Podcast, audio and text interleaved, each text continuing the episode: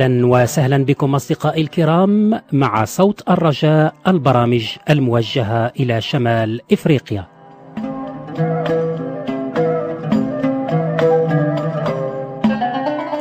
معكم وراء الميكروفون صديقكم كريم صلاح وأذكركم بأننا نقدم عنوان محطتنا خلال بث هذا البرنامج الذي سيدوم ربع ساعة تقريبا.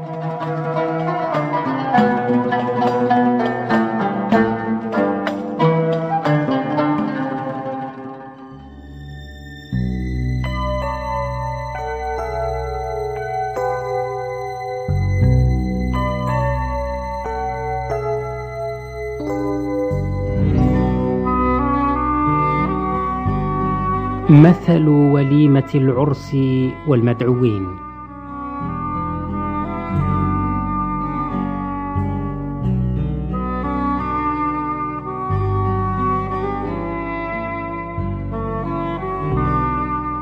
أحبائي الكرام لقد جاءت على لسان السيد المسيح عدد من الأمثال ليفهم الناس وتلاميذه مقاصده الإلهية.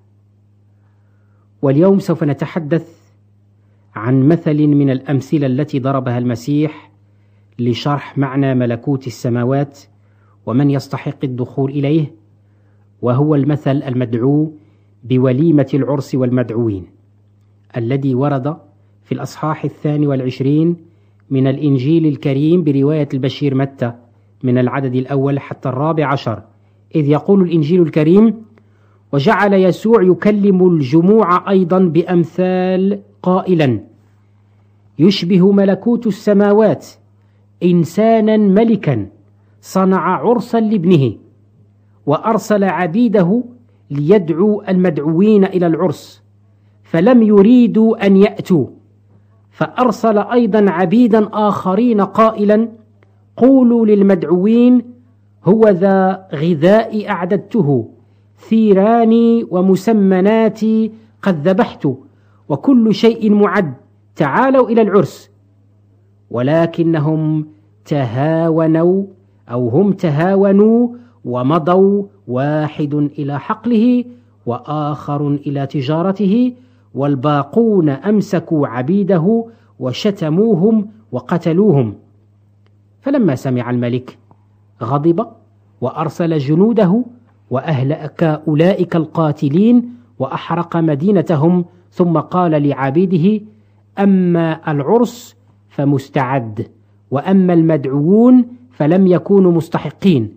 فاذهبوا إلى مفارق الطرق وكل من وجدتموه فادعوه إلى العرس. فخرج أولئك العبيد إلى الطرق وجمعوا كل الذين وجدوهم أشرارا وصالحين. فامتلأ العرس من المتكئين فلما دخل الملك لينظر المتكئين رأى هناك إنسانا لم يكن لابسا لباس العرس. فقال له يا صاحب كيف دخلت إلى هنا وليس عليك لباس العرس؟ فسكت. حينئذ قال الملك للخدام اربطوا رجليه ويديه وخذوه واطرحوه في الظلمة الخارجية. هناك يكون البكاء وصرير الأسنان لأن كثيرين يدعون وقليلين ينتخبون.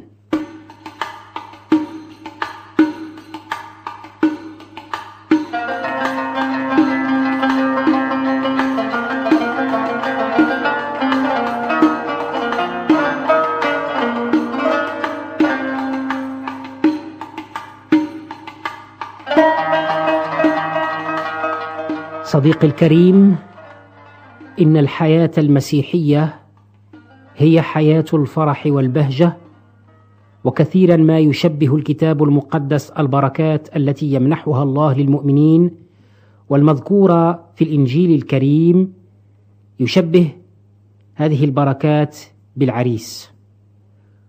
ووجه الشبه بين وليمة العرس والإنجيل هو الابتهاج والفرح وجمع الاستقاء. ويحق للإنجيل أن يشبه بالعرس أو هو يحق أن يشبه بالعرس لما فيه من أخبار سارة عن الخلاص بالمسيح يسوع وأيضا عن الفرح والسلام ورجاء المصالحة مع الله.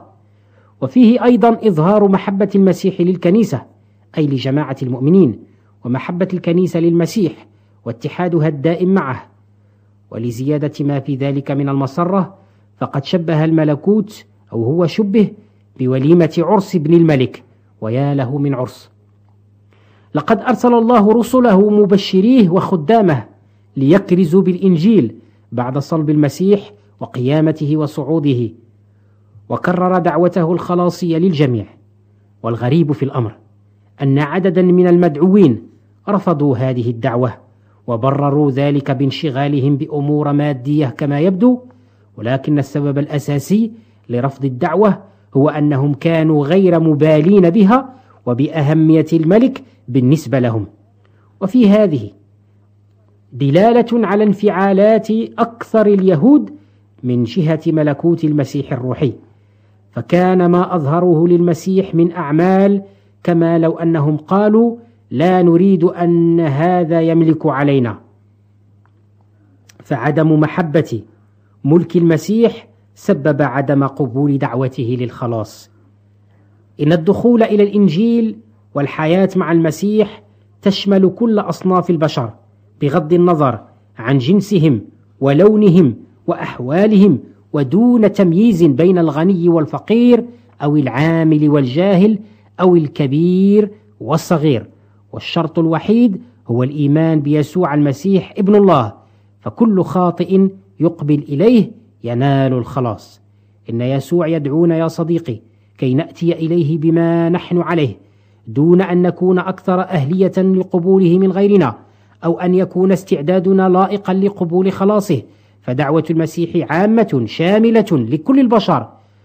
والله مستعد أن يقبل كل خاطئ والإبن يشفع فيه والروح القدس يقدسه والبركات الروحية الكثيرة موجودة في إنجيل الخلاص الذي فيه كل ما تحتاج إليه النفس.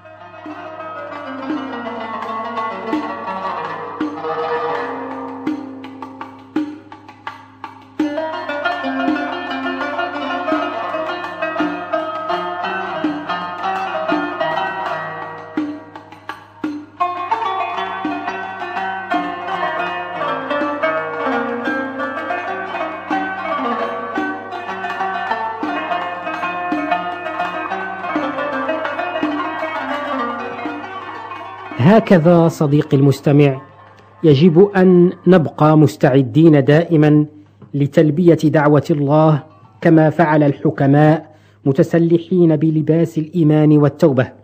والخسارة الكبيرة التي نخسرها في هي عندما نرفض دعوة المسيح فنحرم من الوليمة المفرحة وليمة العرس السماوي والشركة في هذا العرس. وأي شرف أعظم من شرف الشركة في هذا العرس؟ إن الدرس المهم.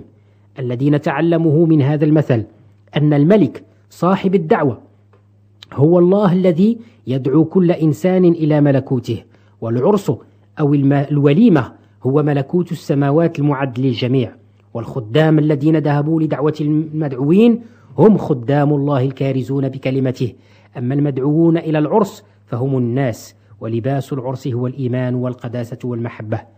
وقد كان قصد المسيح من هذا المثل أن يبين أن الله يدعو الجميع إلى مملكته السماوية وبالطبع فهناك من يرفض الدعوة وهذا هو الذي يعاقبه الله نتيجة رفضه وعصيانه.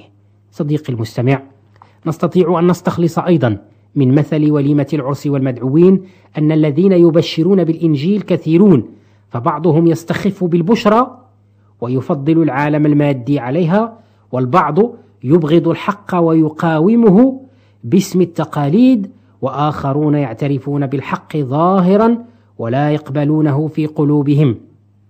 وهؤلاء هم المنافقون.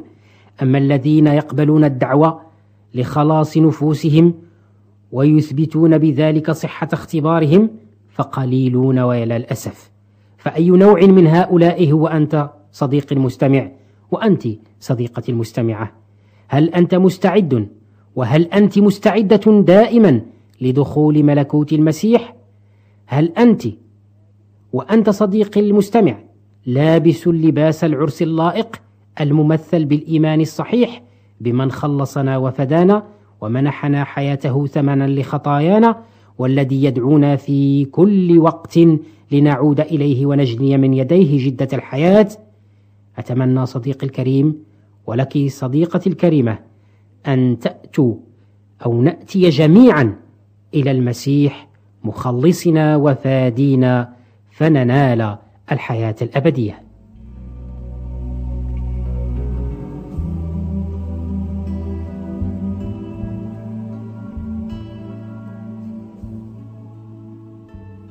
مستمعينا الأفاضل نرحب بكم أجمل ترحيب في دراسة روحية من الإنجيل بحسب مرقس بعنوان مبارك الآتي باسم الرب. من برنامجكم دراسات كتابية حيث نلتقي مع بداية أسبوع الآلام. الأسبوع الأخير من مرسلية السيد المسيح على هذه الأرض حيث قبل أن ينادى به ملكا عند دخوله المدينة المقدسة. أتمنى لكم أيها الأعزاء مع أحداث هذه الحلقة كل البركة. نبدأ اللقاء بقراءة الآيات من واحد إلى عشرة من الإصحاح الحادي عشر من الإنجيل بحسب مرقس. ولما قربوا من أورشليم إلى بيت فاجي وبيت عنيا عند جبل الزيتون أرسل اثنين من تلاميذه وقال لهما اذهبا إلى القرية التي أمامكما فللوقت وأنتما داخلان إليها تجدان جحشا مربوطا لم يجلس عليه أحد من الناس فحلاه واتيا به. وإن قال لكما أحد لماذا تفعلان هذا؟ فقولا الرب محتاج إليه فللوقت يرسله إلى هنا. فمضيا ووجدا الجحش مربوطا عند الباب خارجا على الطريق فحلاه. فقال لهما قوم من القيام هناك ماذا تفعلان؟ فقال لهم كسوع. فتركوهما. فأتيا بالجحش إلى يسوع وألقيا عليه ثيابهما فجلس عليه. وكثيرون فرشوا في الطريق. وآخرون قطعوا أغصانا من الشجر وفرشوها في الطريق. والذين تقدموا والذين تبعوا كانوا يصرخون قائلين أوسنا مبارك الآتي باسم الرب مباركة مملكة أبينا داود الآتية باسم الرب أوسنا في الأعالي. قبل ميلاد السيد المسيح بخمسمائة سنة تنبأ زكريا النبي عن مجيء الملك إلى شعب الله. وها هي ذي النبوءة تتم الآن. فذاك الذي ظل امدا طويلا يرفض أمجاد الملك. نراه الآن يدخل إلى أورشليم كالوارث العود حسب الوعد. ففي أول يوم من الأسبوع دخل المسيح دخوله الانتصاري إلى المدينة المقدسة. إن جماهير كثيرة ممن كانوا قد تجمعوا حوله ليشاهدوه في بيت عنيا. سحبوه الآن وهم مشتاقون لمشاهدة استقباله. كان كثيرون من الشعب في طريقهم إلى المدينة لأجل ممارسة الفصح وهؤلاء انضموا إلى من كانوا يرافقون يسوع. وقد بدت الطبيعة كلها مبتهجة ومتهللة. كانت الأشجار مكتسية بالخضرة اليانعة. كما امتلأ الجو بأريج الأزهار. فانتعش الشعب بفرح جديد وحياة جديدة. وامتلأت قلوبهم برجاء الملكوت الجديد مرة أخرى. فإذ كان يسوع ينوي أن يدخل أورشليم راكبا. أرسل اثنين من تلاميذه ليأتوا بأتان وجحش بن أتان.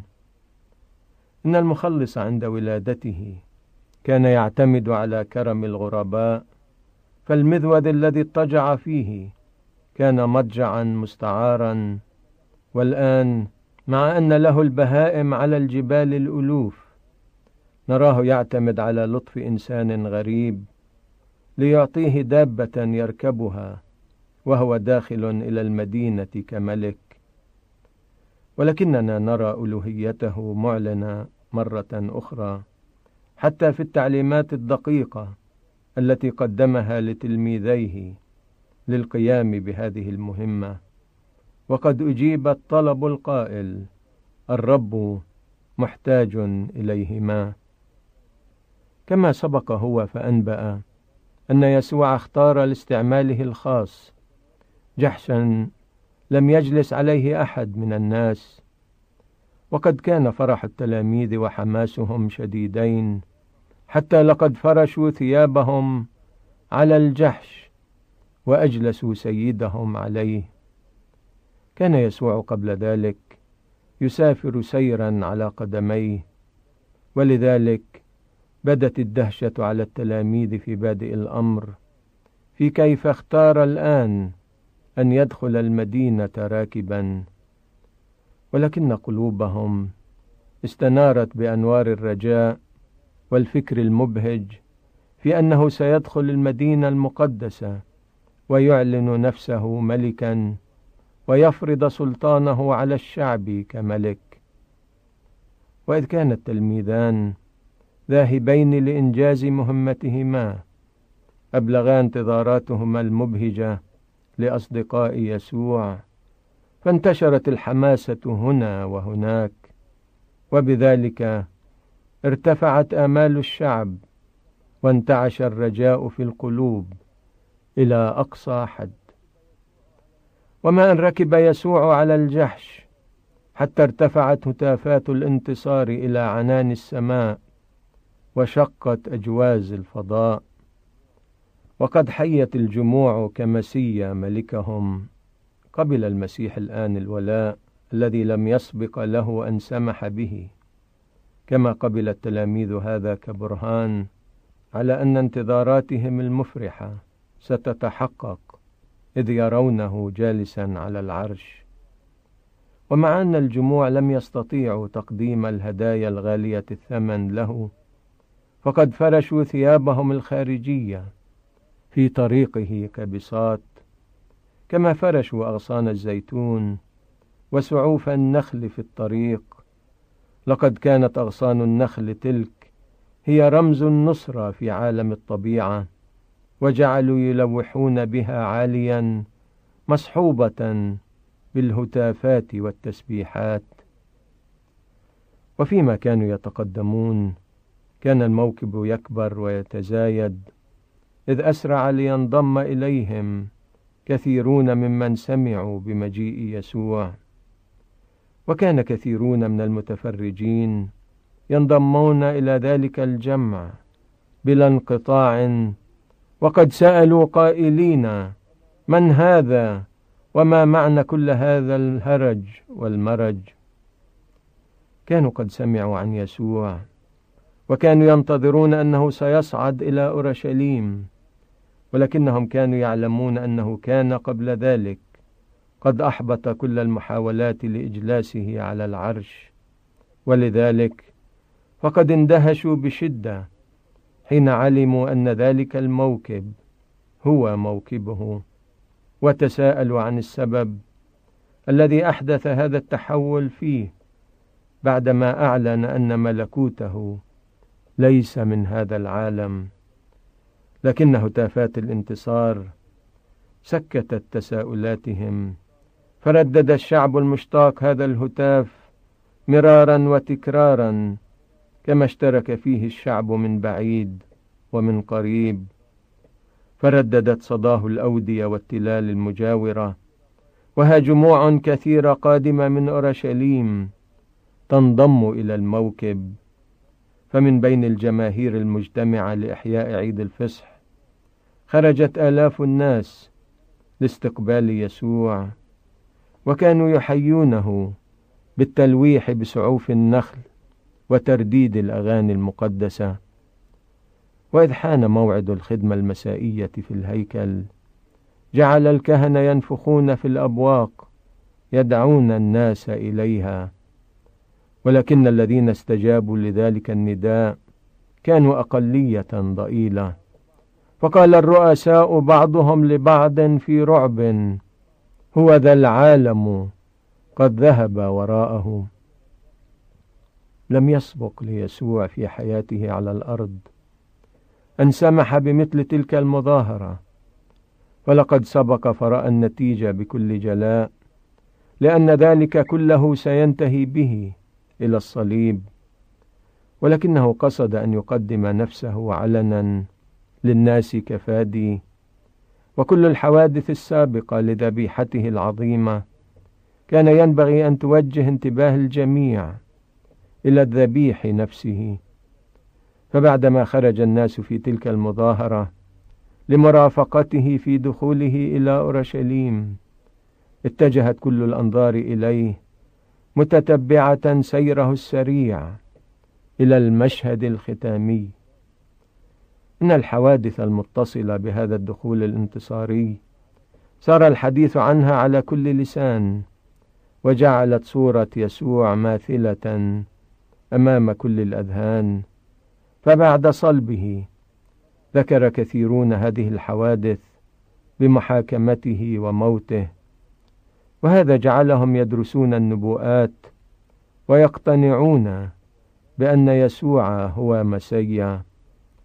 وفي كل البلدان كان سيزداد عدد المهتدين إلى الإيمان زيادة عظيمة. لقد ظل المخلص أمينا للنصيب المتواضع الذي رضي به حتى يبذل نفسه لأجل حياة العالم. وقد انضم كثيرون من القادمين من أماكن كثيرة. إلى ذلك الموكب فصار كبيرا جدا. واندمج الجميع في وحي الساعة وارتفعت الهتافات التي رددت صداها الجبال والأودية. لقد ارتفعت هتافات الانتصار بلا انقطاع قائلة أوسنا لابن داود مبارك الآتي باسم الرب. أوسنا في الأعالي. لقد قدمت سيدي الكل لكي تفتدي الجنس البشري من خطاياهم وتقدم لهم الخلاص الذي ختمته بدمك. ليتني مخلص العزيز أعيش عمري لمجدك في طاعة حبية لأحكامك ووصاياك. وكما فرشت الجموع ثيابها تعبيرا عن فرحتها بك.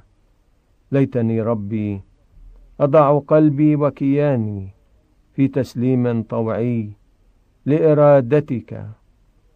لك اللهم كل الشكر والتسبيح. سنتابع في اللقاء القادم بعون الله تفاصيل دخول السيد المسيح الانتصاري. إلى المدينة المقدسة.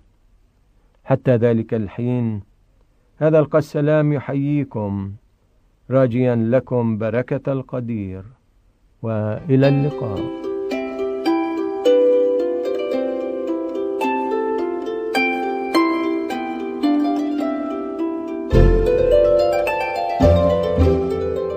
أصدقائي المستمعين إذا أردتم الحصول على مطبوعاتنا أو على المزيد من المعلومات بشأن برامجنا العربية أرجوكم أن تكاتبونني على عنواني بمدينة جنيف بسويسرا وهو كريم صلاح صندوق بريد 503 الرمز البريدي 1211 جنيف رقم 12 سويسرا. أرجوكم أن تكتبوا العنوان باللغة الفرنسية كالتالي كريم سلا case postale 503 1211 Genève 12 Suisse مرة أخرى العنوان بالفرنسية كريم سلا case postale 503 1211, Genève, 12, Suisse.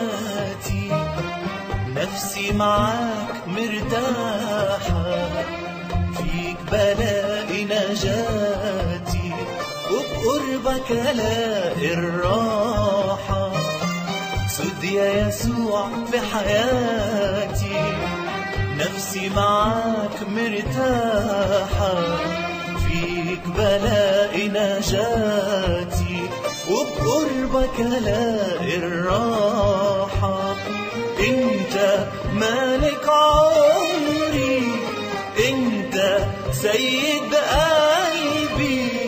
إنت وحدك راحة.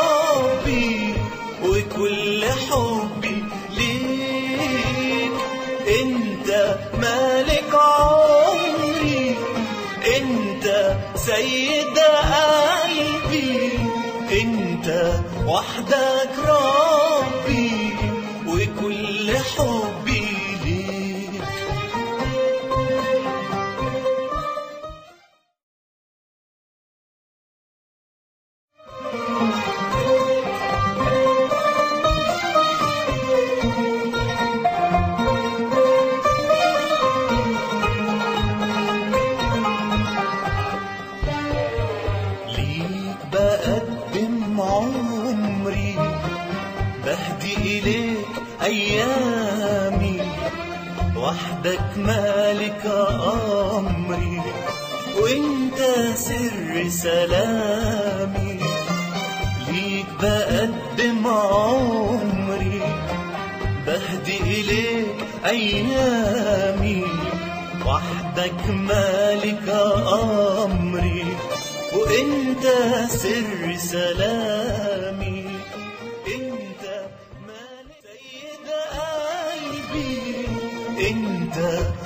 the